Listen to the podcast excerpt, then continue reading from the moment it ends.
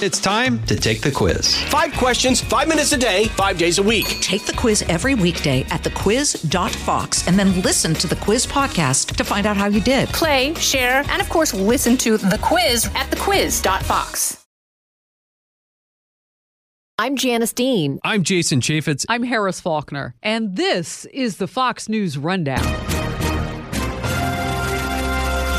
August 25th, 2023. I'm Tonya J. Powers. A new Texas law designed to keep kids safe at school is about to go into effect, and some districts are still scrambling to fulfill its mandate. It would require every public school to have an armed person on campus, and it has to be in effect by September 1st, next Friday. And frankly, uh, school districts are scrambling all over the state to come up with the staffing. This is the Fox News Rundown, Evening Edition. Listen to the all new Bret Baier podcast featuring Common Ground, in depth talks with lawmakers from opposite sides of the aisle, along with all your Bret Baier favorites like his all star panel and much more. Available now at foxnewspodcasts.com or wherever you get your podcasts. On September 1st, a new school safety bill goes into effect in Texas. Passed in the wake of the deadly shooting at Robb Elementary in Uvalde that took the lives of 19 children and two adults, it revamps school safety by requiring an armed officer in each school.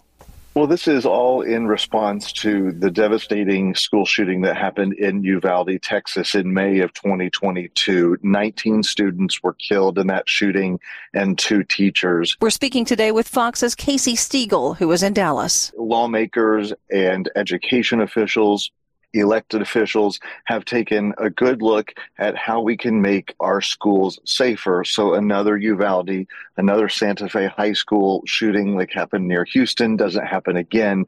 So they introduced House Bill 3 and there are several different arms of this legislation. Number 1, it provides mental health training for certain professionals in that educational setting. Number 2, it compels districts to implement active shooter plans Number three, it requires them to conduct threat assessments and work closely with DPS and other law enforcement agencies. It creates a regional safety team for intruder detection. We know the shooter in Uvalde snuck in through a, a back door that wasn't fully closed. And so now they're going around and doing audits of those doors. And perhaps the biggest and the most controversial part of House Bill 3 that goes into effect September 1st is it would require every public school to have an armed person on campus. Already, that's already happening with middle school and high schools in the Lone Star State, but not elementary. So, this would include elementary schools as well, all public schools, and it has to be in effect by September 1st, next Friday. And frankly, school districts are scrambling all over the state to come up with the staffing.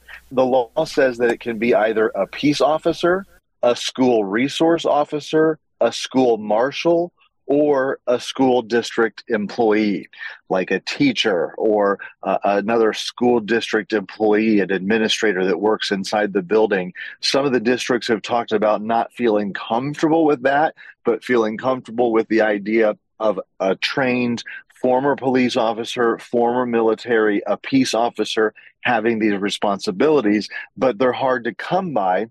And when you're talking about putting one in every public school across the Lone Star State, those are huge numbers. Yeah, let me let me get back on that for just a second. So let me make sure I understand you. This could be, as you said, a peace officer, a school resource officer, a school marshal, or a school district employee. That could be a teacher, somebody who works in the building. What, if anything, in this law mandates training for this? So as far as the training goes, there are you know certification courses that that would have to be taken in order for someone to be able to count or be authorized to be the individual in that school campus that is armed. There are third party companies whose phones are ringing off the hook and they provide what are called level three officers. And, and those level three officers have enough training and they'll be in compliance to uh, effectively serve as one of these armed individuals at a public school. So there are some third party companies that are working behind the scenes with districts as well, trying to get the right qualified people in there to meet the requirements set by lawmakers. This was just passed in May, right? Right. It was just passed in May. And so there has been some criticism that there wasn't uh, enough time really given since uh, the school has already started in most places. We're outside of an elementary school in Dallas, and we've seen the kids coming and going and out on recess. Other districts, it's, it's a bit staggered. But uh, some administrators have been uh, very vocal saying that this really doesn't give them very much of an opportunity to prepare for it. And another part of this is the cost, right? So the state is going to give each school $15,000 plus $10 per student. So that is something that the state is going to give them as a supplement to provide these services, but then the district is going to have to pick up the rest. And that is also a question when school districts are already tight with budgets and they're already trying to squeeze as much as they possibly can out of what they've got that could end up costing school districts more money districts for example that are hiring these third parties as headhunters if you will that is all at a cost and the districts are picking up what the state doesn't provide We've been speaking with Fox's Casey Stegall, who's reporting from Dallas. More after this.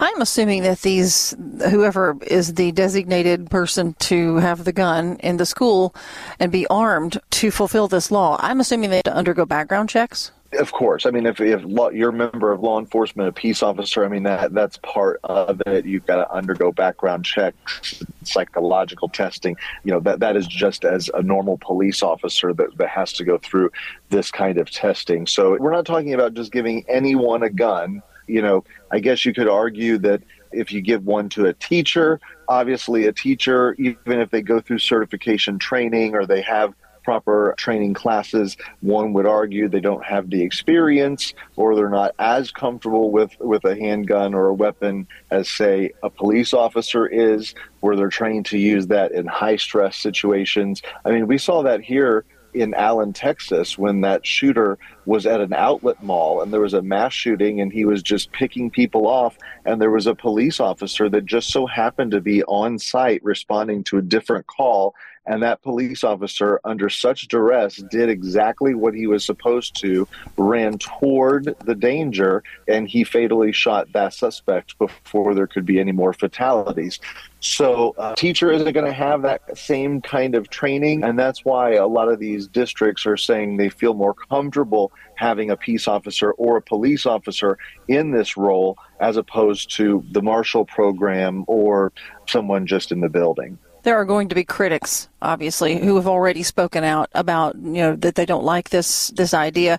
There will also be some who counter it by pointing out the fact that you had almost 400 law enforcement officers to respond to the shooting in Uvalde and nobody went inside and stopped the shooter. Is this going to actually work? That that that, could be a valid criticism.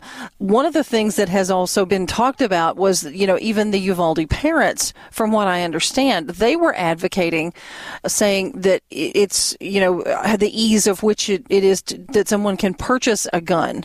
That has been one of the things that's been brought up in response to this. Some of the families spent the legislative session pushing on lawmakers to raise the age to buy a semi-automatic rifle. That was not part of House Bill 3. Have you heard anything about that? Yes, they have been upset. So the, you're exactly right. The Uvalde parents were in Austin and they were holding signs with those little faces of children that were lost in that mass shooting in May. And they were primarily advocating for not only more school safety. I mean, look, one of the doors was not locked properly in one of their schools, and that's how the shooter got in. So not only were they calling for more school safety measures in general, but you're exactly right. They were also asking that the age be raised to legally purchase a semi automatic rifle from 18 to 21 because the, the suspect who carried out the Uvalde shooting was 18 years old, had obtained the guns and the ammunition that was used in that attack,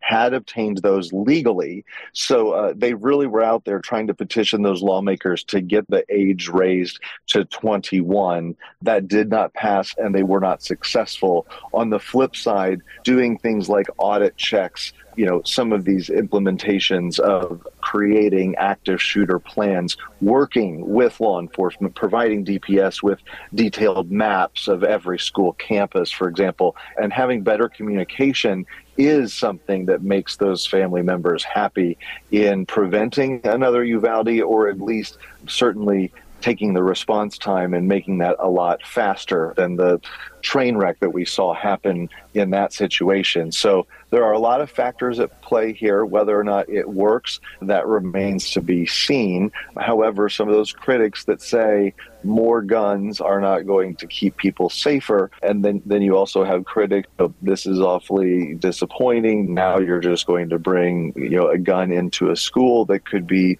taken from the person and used for nefarious reasons. That's like the idea of being guns of schools. But I think that it's pretty safe to say, sadly, in 2023, these school shootings have become a bit of the norm across the country. They seem to happen much more frequently uh, than we'd like them to, and uh, Texas is doing its part to try and make sure that we can mitigate the risks of future shootings. Casey Stegall, thanks for joining the Fox News Rundown Evening Edition. My pleasure. You've been listening to the Fox News Rundown. And now, stay up to date by subscribing to this podcast at foxnewspodcasts.com. Listen ad free on Fox News Podcasts Plus on Apple Podcasts. And Prime members can listen to the show ad free on Amazon Music. And for up to the minute news, go to foxnews.com.